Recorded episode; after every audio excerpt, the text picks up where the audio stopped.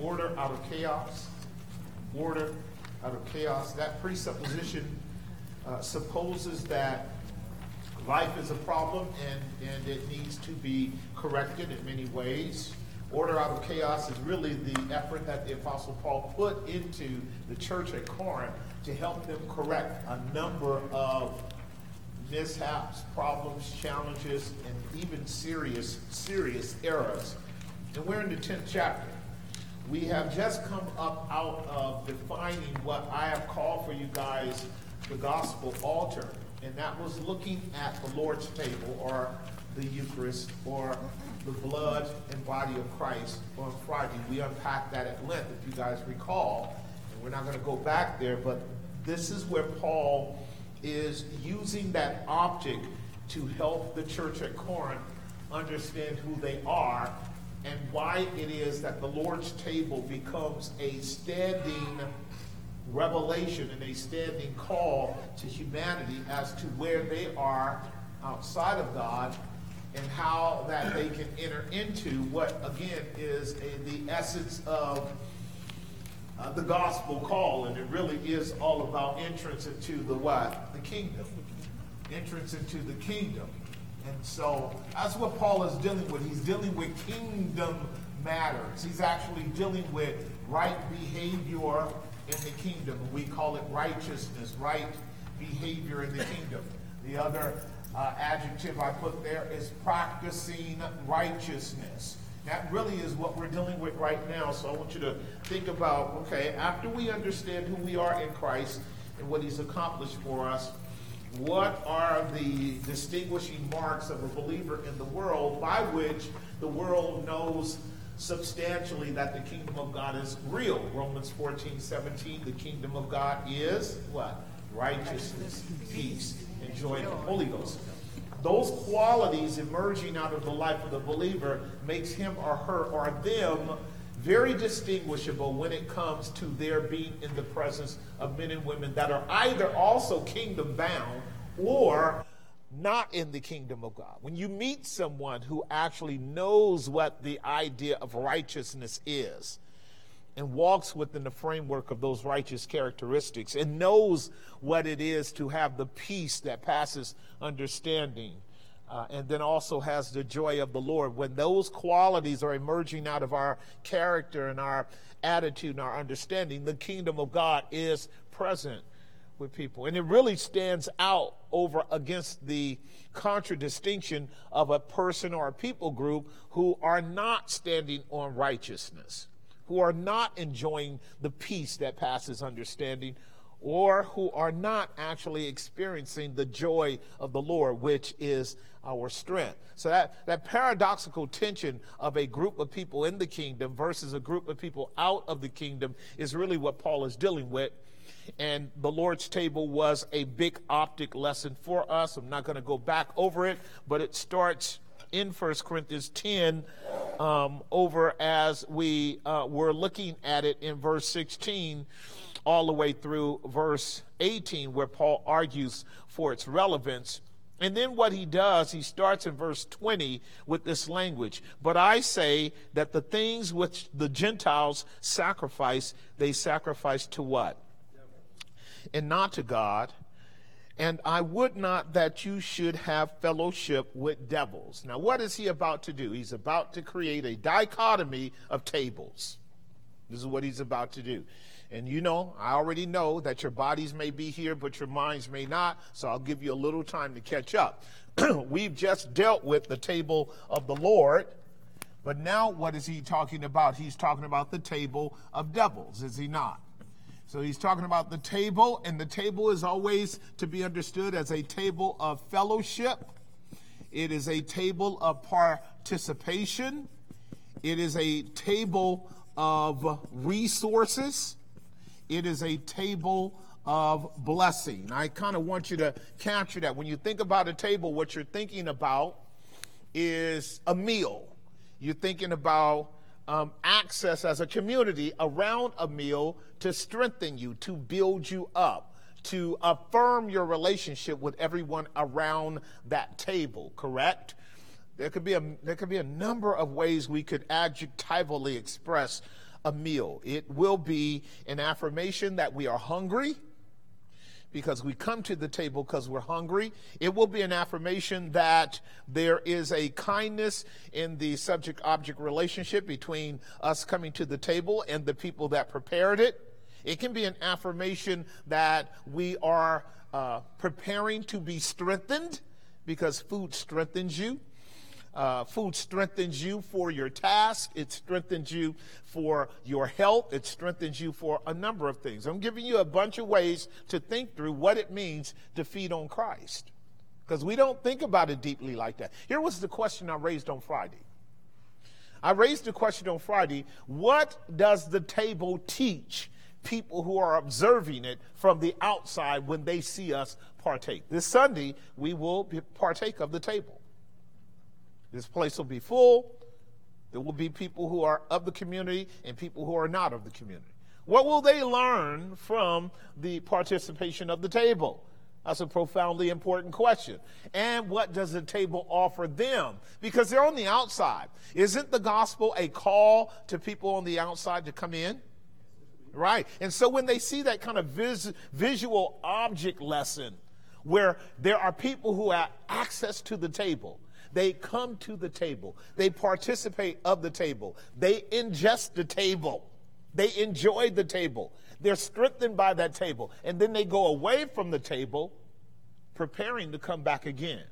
That is a complete, uh, if you will, optic of an overture that this place, that table, is where they find their strength, where they find their grace, where they find their community, where they find their fellowship and it's all summed up in a person. And who is that person?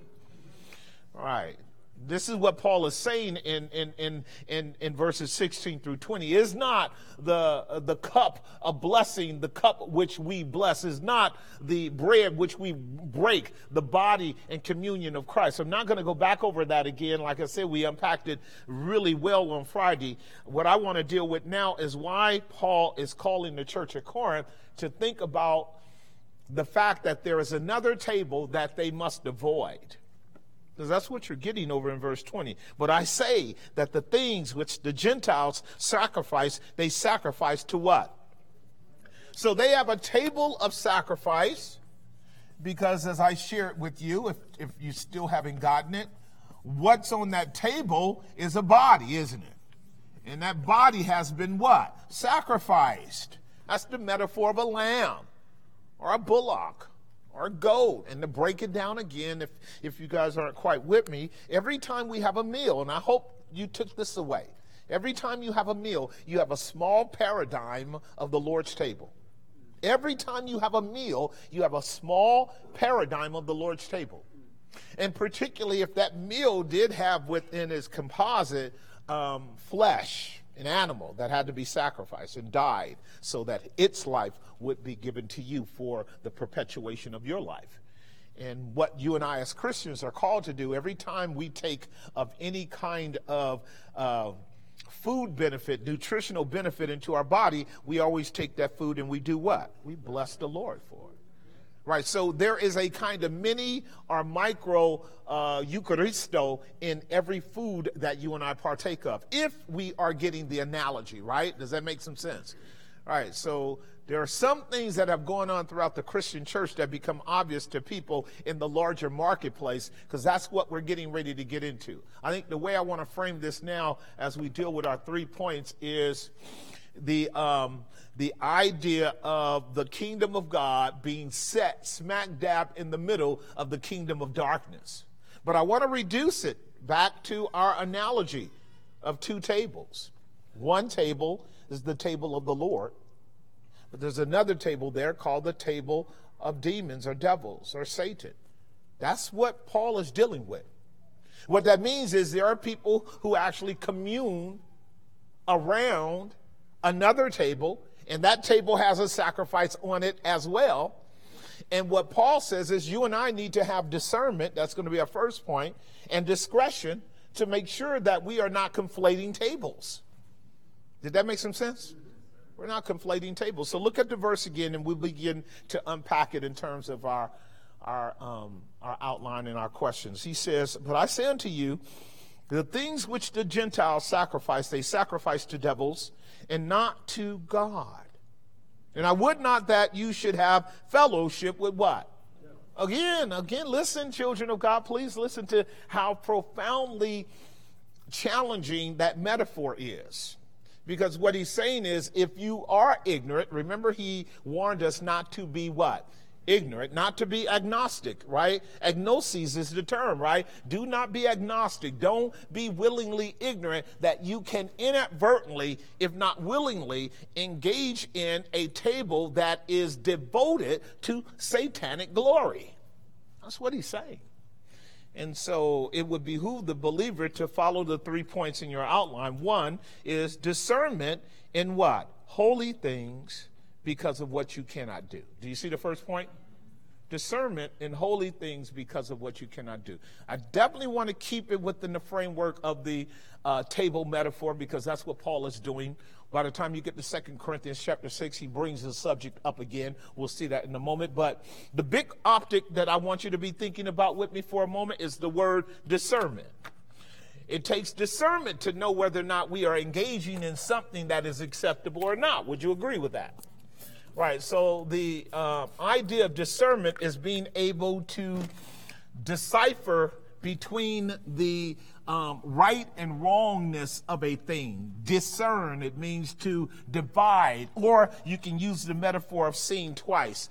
Discern. To discern something is to penetrate its obvious into what is much more uh, much much more substantial and what is much more critically dangerous or bless or um, beneficial to you. The idea of discernment. So your bible would tell you that that you and i would seek discernment. Through your precepts do i get understanding. Therefore i hate every false way so to discern something is to see through it as to what it is. So when i say that our first point is described by discernment in holy things because of what you cannot what? Do. This is what the Apostle Paul is setting forth. Notice what he says in verse 21. You cannot drink the cup of the Lord and the cup of devils. This is what I meant. Okay? So now we're going to break it down, but what I what I was getting at is just framing point number 1 is simply coming out of verse 20, 21, and 22. This is how you create what is called a sort of uh, expository development of the text. Exposition is when the text gives you propositions for which you can frame a response in a very cogent fashion. Verse 21 tells us, You cannot drink the cup of the Lord and the cup of devils. You cannot be partaker of the Lord's table and the what? Table of devils. Now, okay, let's just talk about that attack. You actually can. What he means by cannot is that you should not. Right. So so what, what Paul is doing here is letting you know that it will never work for you to be non-discerning in terms of those things by which you would apply yourself for nourishment, for edification, for strength, for joy, for pleasure, for fellowship, for communion, all implicated in the table. That's what I was saying. So there are people who can really sort of nag, navigate being in the church and in the world. I, am using some very rude and generic terms, but it's very imp- important to know there are people who can engage in ostensibly partaking in holy things, but also partaking in unholy things. We do know that, right? Well, in reality, you can't. What, what Paul is saying is it really won't work for you to eat at the table of Christ, but also eat at the table of Satan. So what we would want to visualize in our head is what does that look like on a practical level? We will unpack that on Friday. We'll have the lengthy Q&A because it's very apparent that the church at Corinth is actually trying to do that. Look at verse 22. Do we provoke the Lord to jealousy? Are we stronger than he? Do you see it? Right. So uh, now what is Paul doing? He's drilling down into a behavior pattern that has already come up with the church at Corinth. And you know what that is? The church at Corinth is proving itself not to have discernment. It's, it's taking on false teachers and false prophets and allowing them to come in with bad teaching and heretical teaching and false doctrine and things of that nature. And quite naturally, if false teachers come in with false doctrine and false practices, then the people of God are going to, on a propositional level, be feeding on erroneous things. Would you agree with that? Right, and, and, and once you and I are dealing with a table of light and a table of darkness, a table of satanic devotion and a, a table of holiness to Christ, one is going to cancel out the other. And that's what Paul is saying, and this is what we want to work through. So, really simply, under point number one, discernment in holy things because of what you cannot do. Subpoint A demonic devotion is both unclean and what? Forbidden. So let's identify the um, characteristics of um, of the table of Satan. It's it's contrary to Christ in that the table of Christ is clean. The table of Satan is unclean. The table of Christ is holy. The table of Satan is unholy. Again, I'm not going to drill down deep. It's just Tuesday, you know how, how it goes. So these, these characteristics can be held in your comprehension and thinking this way. If I am feeding on something, if I am imbibing something, if I am repetitively going to the table, the marketplace, and depending upon something for my nourishment, for my strength, for my edification, for my joy, even for my pleasure, because food can be uh, pleasurable as well. If I'm engaging in that and it becomes the essence of my internal ingestion and therefore transformation, then I am going to, by association with that table, if it's unclean, I'm going to become unclean. If it's unholy, I'm going to become unholy. You are metaphorically what you eat in that sense, right? So we're dealing with an analogy now. What that looks like in practice you know, we can we can we can drill down and surmise into it a little bit. Subpoint B: Christ is holy and what? Pure. And and of course, as Christians, what do we say? We feed on Christ. I am the bread of life. If any man eats me, he will never die. I am the bread which comes down from heaven, and I give my flesh for the life of the world, right? And except you eat my flesh and drink my blood, you have no life in you. That's Jesus' word in John chapter 6, as you know. Oh, by the way, this is the reason why Christians were killed in the first century because they were in a calumny called cannibals because of the metaphor of the body of Christ, the Eucharist, the feeding on Christ. Now, the rulers never came to understand that they were speaking metaphorically. All they would hear is that we're going to partake of the sacrifice. And many of them were imprisoned for a so called barbaric act called cannibalism. But at a larger metaphorical level, spiritually speaking, there is a kind of truth to it. Would you agree with that? And, and this becomes the rude thing for which in John chapter 6, a lot of people left Jesus because when he said, Except you eat my flesh and drink my blood, you have no life in you. And many stopped walking with him at that point. So the profundity of the Lord's table is this that when people partake of it, what they're saying to the world is, Jesus is actually my life. He's more to me than bread and water. I feed on him for my absolute existence, identity, sustaining my character, my strength, my revelation, my joy. Um, if I don't have Christ, I will die. That's kind of what the believer is saying. And so, um, under point number B, listen to Hebrews 7, verse 24 through 26. This is concerning the Lord, and by application, it would be concerning you. And I'll make that plain in a second. Notice what it says about Christ. But this man, speaking of Jesus, because he continues how long? Right. Here he's talking now about the resurrected Christ. Right. He had a physical life. He died. He rose again. Right. So this is what we call his resurrected life. Not the fact that he existed eternally as God, but he rose again from the dead as a real man and he lives forever. And he is the mediator between us and God the man Jesus, he ever lives to make intercession. You agree with that, right? Look at the next verse. Notice what it says. I'm sorry, um, Chief, stay back, um, Joshana, stay back at 24. This man, he continues forever, and therefore he has an unchangeable what? All right. So, um, the correlation between the table, which is called the altar, didn't we learn that Friday? Hebrews 13. The table is the gospel altar. Like in the Old Testament, when they offered sacrifices and bullocks and lambs and turtle doves and goats, all that, all those were sacrifices. In the New Testament, we have but one sacrifice that was offered one time that is pictorially given to us perpetually in the symbol of the table. It is the bread and the cup. Would you agree with that? That is the New Testament altar. That's the New Testament altar. It is a picture of him who is the lamb slain from the foundation of the world. We feed on him by what? Faith. We don't feed on him literally. We don't feed on him in some kind of esoteric way. We feed on him by faith. So we believe on the Lord Jesus Christ. And in believing on him, we are in constant fellowship with his life, his death, his resurrection, his ascension right? And we feed on his incarnational availability to us. He is our high priest, is he not? Right. So a high priest always led God's people in worship to God, and the high priest was the one who led in the sacerdotal offering of sacrifices.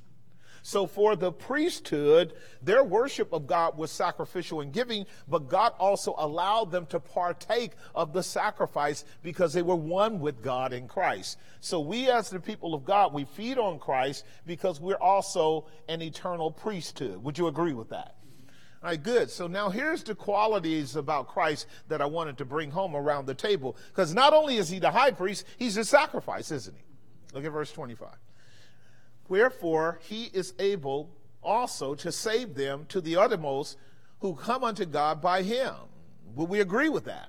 All right. It could be unpacked, but it's just true. Jesus is able to save anyone, anytime, anywhere, no matter how extreme the case is. Ask the thief on the cross.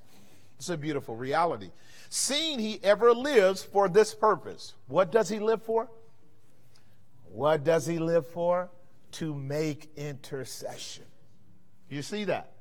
All right, capture that. Narrow it down. Jesus is alive to intercede for us.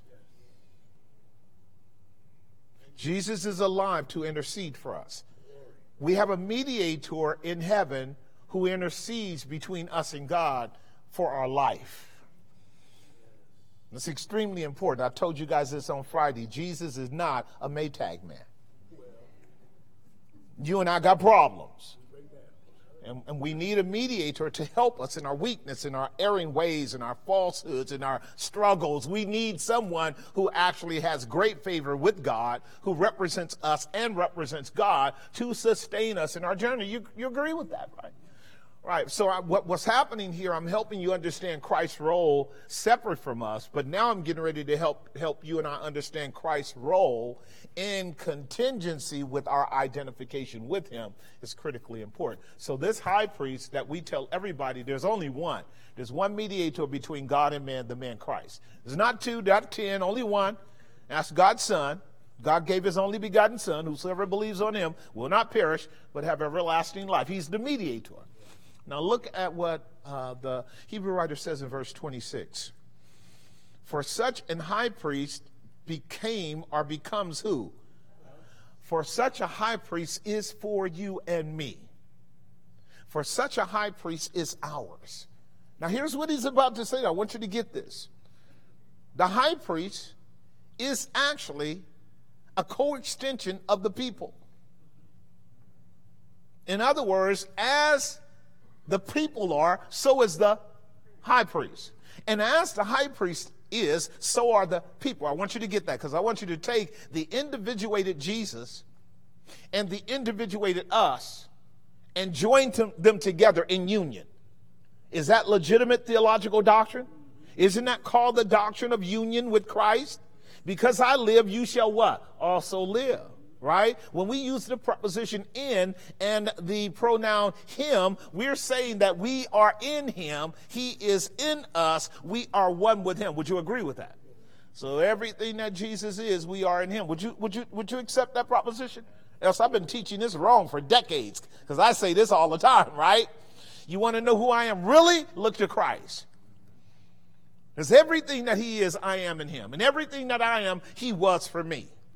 Christ died for our sins, rose again for our justification. Whoso believes in him shall never perish but have everlasting life. There's a union between the priest and the people. This will help you if you haven't ever been exercised by this truth around your identity. I'll help you if you don't know it. You and I will always struggle with your identity as long as you are deficient in your knowledge of who Christ is and who Christ is for you.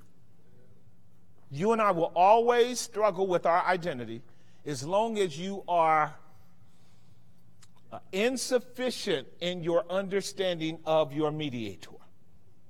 To the degree that you and I are lacking in spending the necessary time knowing this man who loved us and gave himself for us, to that degree, we are failing to understand who we are.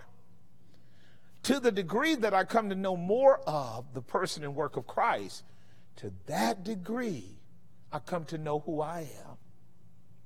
That makes sense, doesn't it? Right. So as I'm learning about Christ, I am doing what? Learning about what? That's exactly right. This is why Jesus said in Acts chapter 9, just in case you think this is profound, there was a brother that was beating up a bunch of folks in the church. His name was Saul. And when Jesus came to him in Acts 9, he said, Saul, Saul, why are you persecuting me? Now, Saul had never saw Jesus before but he saw his body. And Jesus owned his body as himself, and he accused Paul of persecuting him. This is how much we are one with Jesus. Does that make some sense? It's important for you to get because a lot of times we will inadvertently separate ourselves from Jesus and get locked into our own individuated identity, and that's where your trouble comes in at. You are not enough all by yourself. That makes sense. All right, so here's what it says about Jesus, which also is by implication, by de facto, ipso facto, saying something about you. Somebody said, right. Sound like a Baptist preacher up there, right. If this is true, notice what it says. The first thing is, he's holy. Is God's people holy? That's one. He's harmless. Are God's people harmless? He's undefiled. Are God's people undefiled? Now, watch this separate from sinners. Do you see it? So I want you to get those qualities. I'm here on purpose. I'm trying to show you how important it is to make a distinction between who we are and what we do in the world in relationship to the world with whom we engage. Does that make some sense? Right. I'm, I'm, the motive and impetus, the drive for which you and I must understand what it means to be in the world and part of the sinful community of the world, but not of the world in terms of our identity and our calling and our destiny. There is a dichotomy that needs to be comprehended. And if it is, here are the qualitative characteristics that should hallmark your life and mine as we're maturing in Christ. Shouldn't people recognize your holiness? Shouldn't they recognize your harmlessness? Shouldn't they recognize your undefiledness and your separateness from sinners? Shouldn't they also recognize your position in Christ as being made higher than the heavens? Yeah. The people that are going to do that are the people that are going to be drawn near to us in divine providence in relationship dynamics whereby God is just bringing them into a knowledge of who He is through us. There are a lot of people that are going to be in our space as human beings, and they're going to have to deal with the reality of who we are. There are going to be a lot of people in your life and mine that are going to be in our space, and they get to know God through us.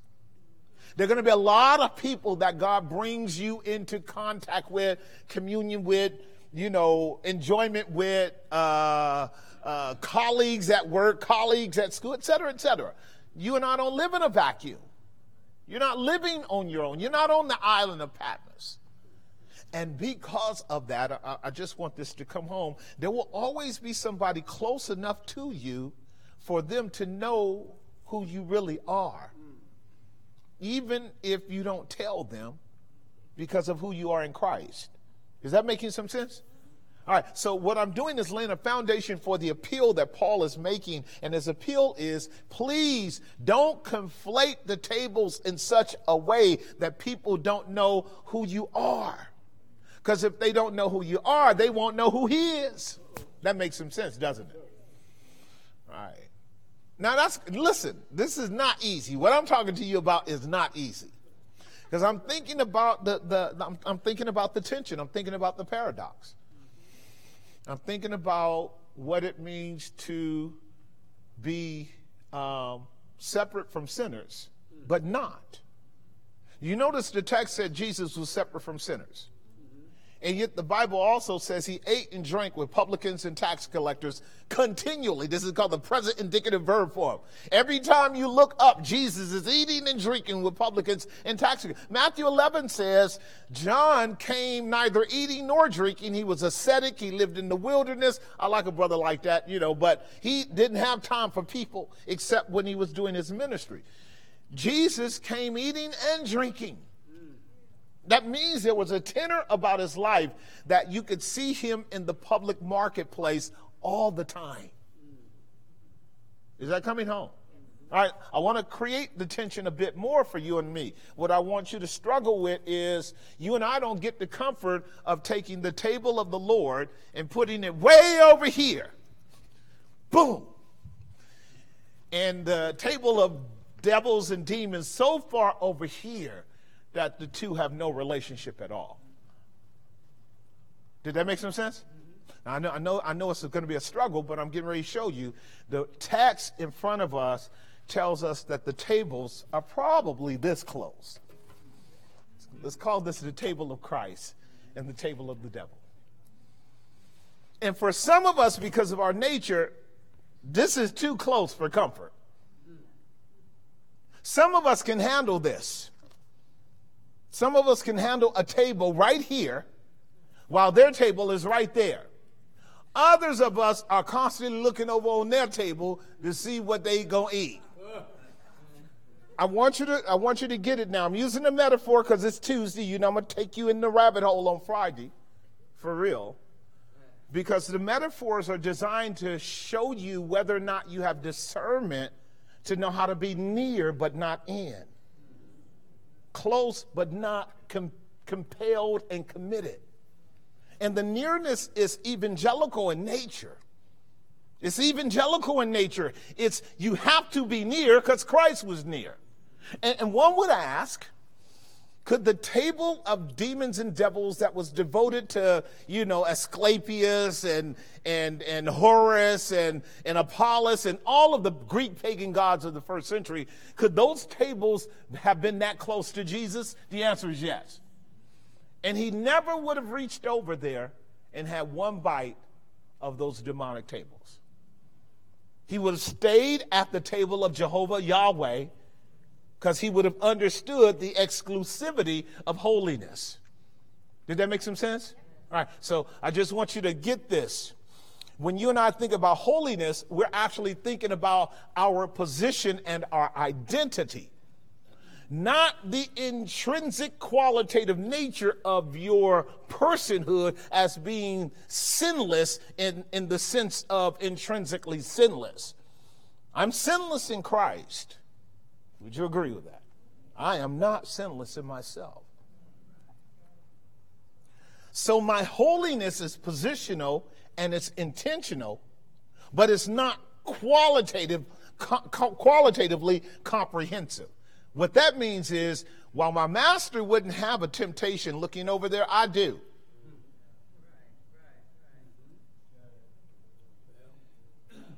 And this is what Paul is teaching us. Now, Jesse, you cannot sit at the table of the Lord and at the table of devils too.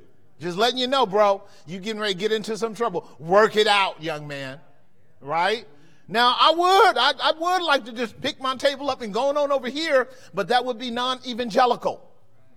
It wouldn't be like Jesus. And then the problem is, I then already took a snapshot of the table. So even when I put my table over here, the table is over here in my mind. So I can still partake of the table because it's all about what's in my heart.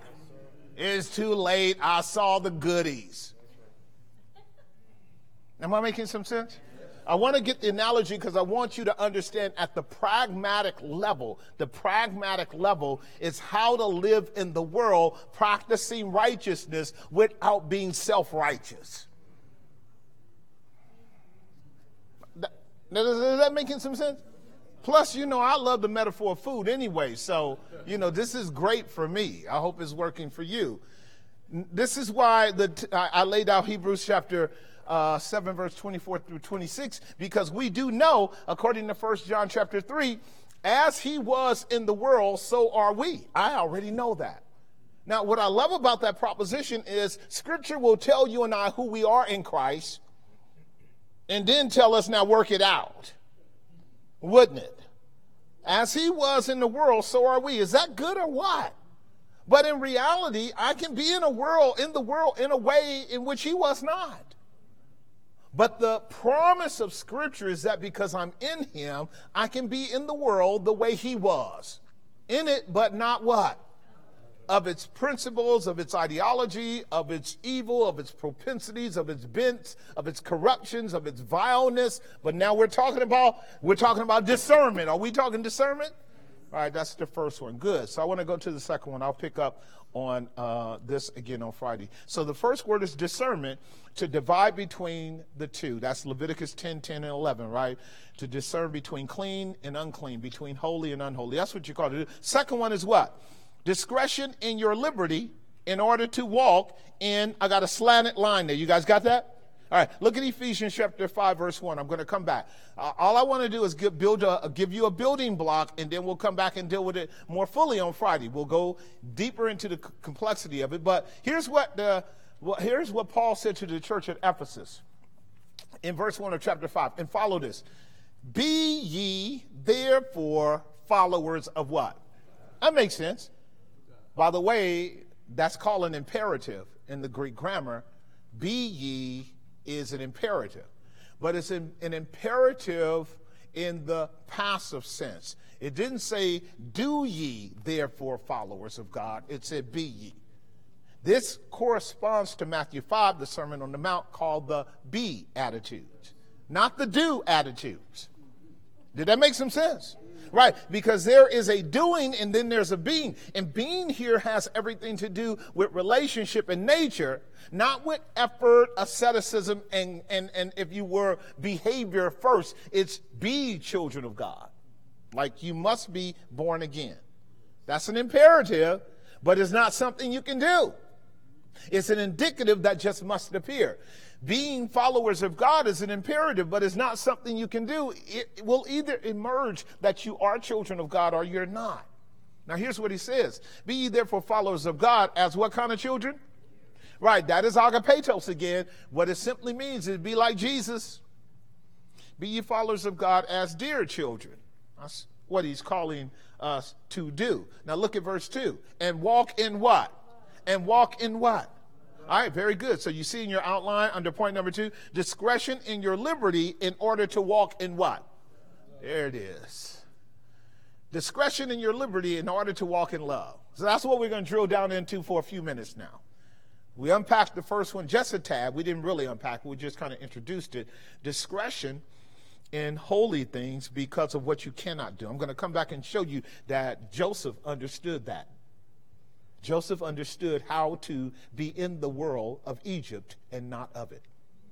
Joseph understood how to be in Potiphar's house with Potiphar's wife and not of it. Y'all got that?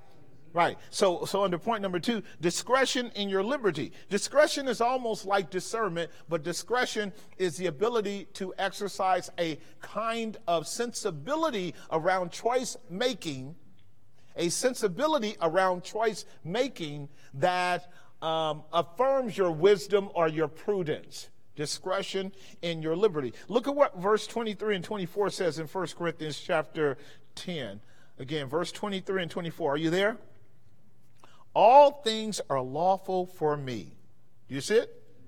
All things are lawful for me, but all things are not necessary, are expedient. All things are lawful for me, but all things do not what? Huge.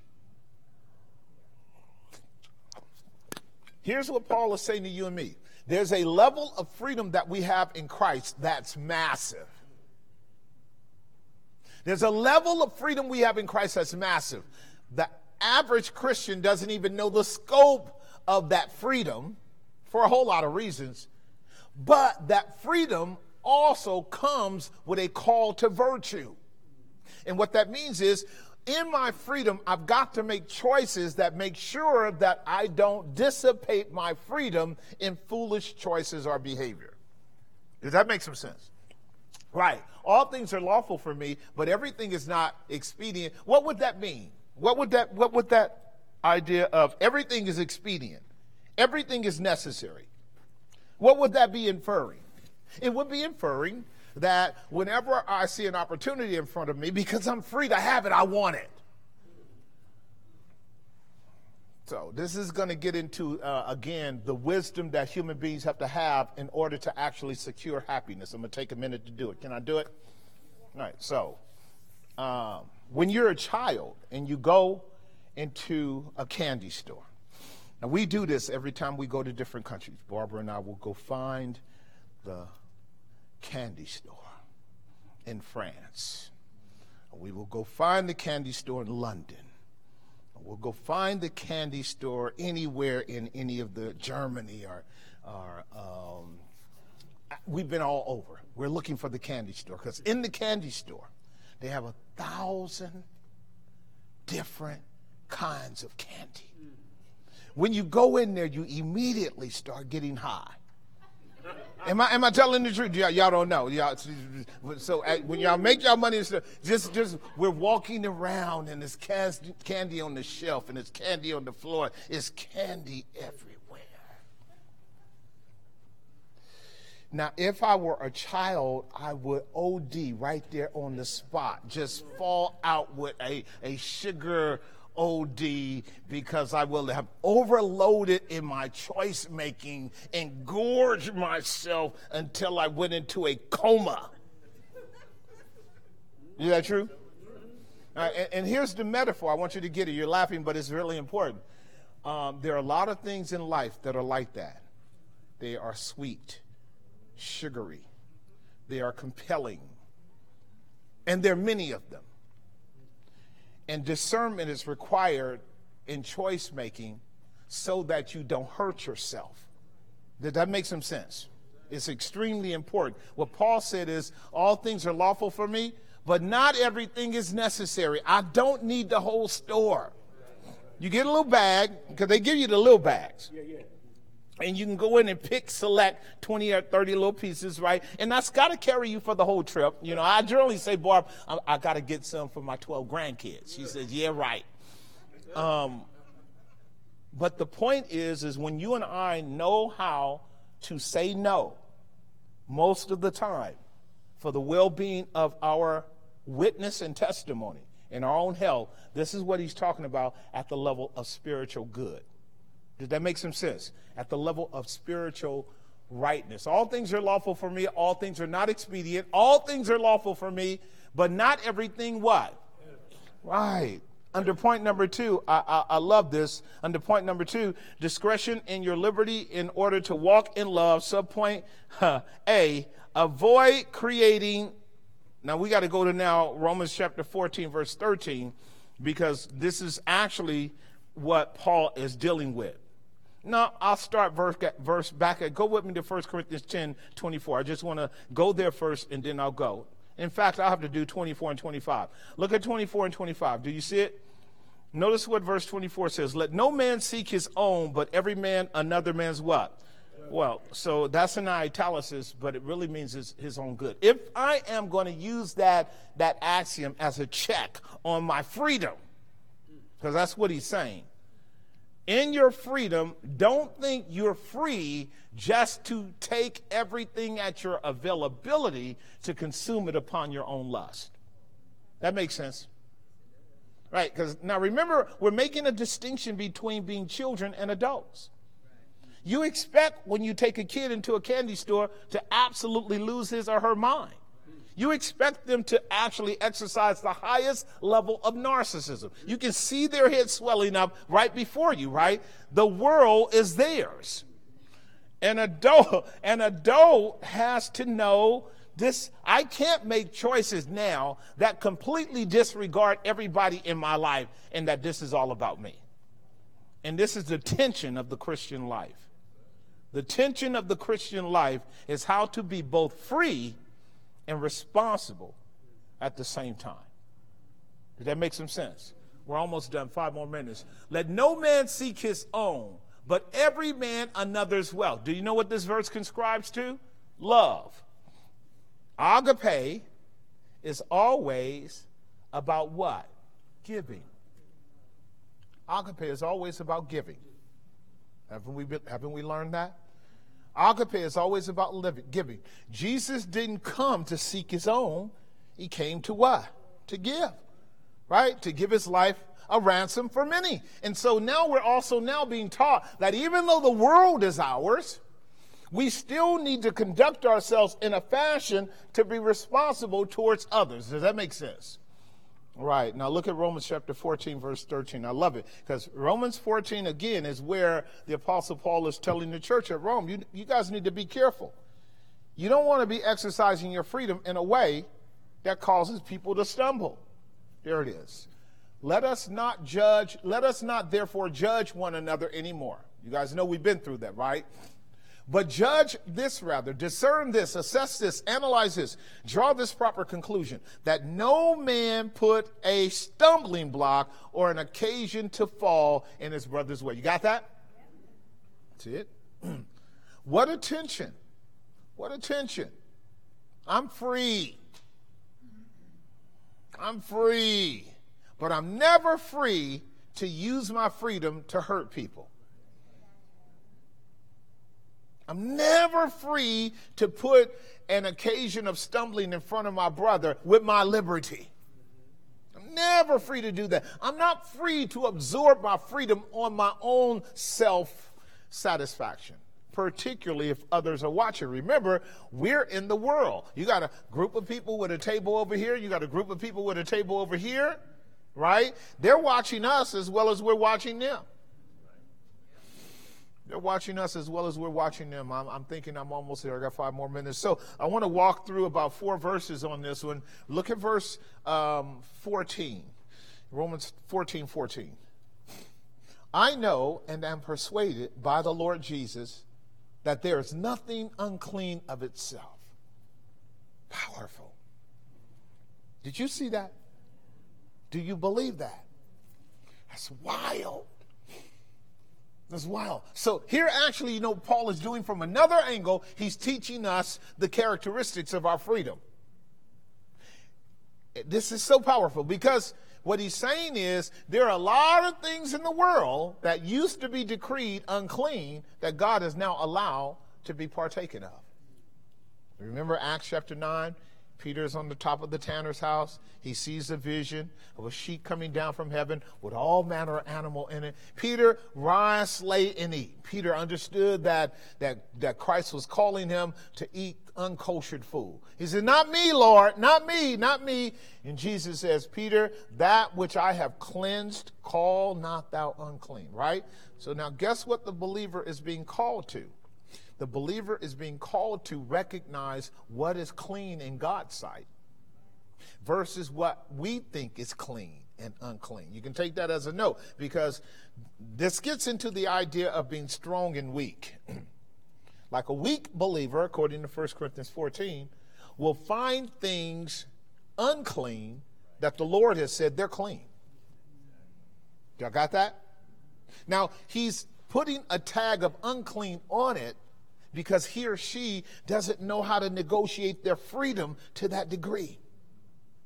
So they'll put unclean, unclean, unclean, unclean, prohibited, not right, unholy, unclean on all kind of stuff the Lord has not called unclean. Now stay with me. This is nothing but projection on a psychological level. This is a Christian not able to discern and embrace freedom at the level of the Lord's glory. But because they don't have the intrinsic quality to operate out of that freedom, they actually want to shut everybody else down. Am I making some sense? Right. This is a fundamental attribute of the Pharisee. Touch not, taste not, handle not, don't do this, don't do that, don't do that. What did Jesus say? It doesn't matter. I'm telling you, I'm Jesus now. Right. You hang out with me, I'm Jesus. Now we got a problem, don't we? So, so look at verse 15. I'm going to go through verse 17. We're almost there, you guys, almost. Now, if your brother be grieved with your meat, now you are walking not what? Charitably. So now notice what the text says here. There's a converse behavior that's not good as well. You got the behavior of the weak brother who is tagging everything unclean, unsafe, prohibited, don't touch this, don't touch that, don't touch the other. Then you got the other really foolish brother that says everything is good to go. Come on, y'all, jump in.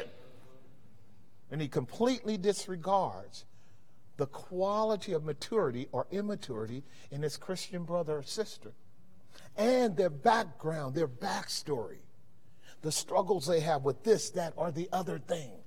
Am I making some sense? And what they're doing now is opening up the door for a gradual conflation of the ta- table of the devil with the table of the Lord. That's what the church of Corinth is struggling with. So, again, the lesson here, and we're done, the lesson here is how to keep an appropriate distinction between the two tables while enjoying the fullness that God has for us. Did that make some sense? How to maintain a distinction between the two tables while enjoying the fullness that God has for us. That's what Paul is talking about. So I'm going to stop here because it's time for prayer.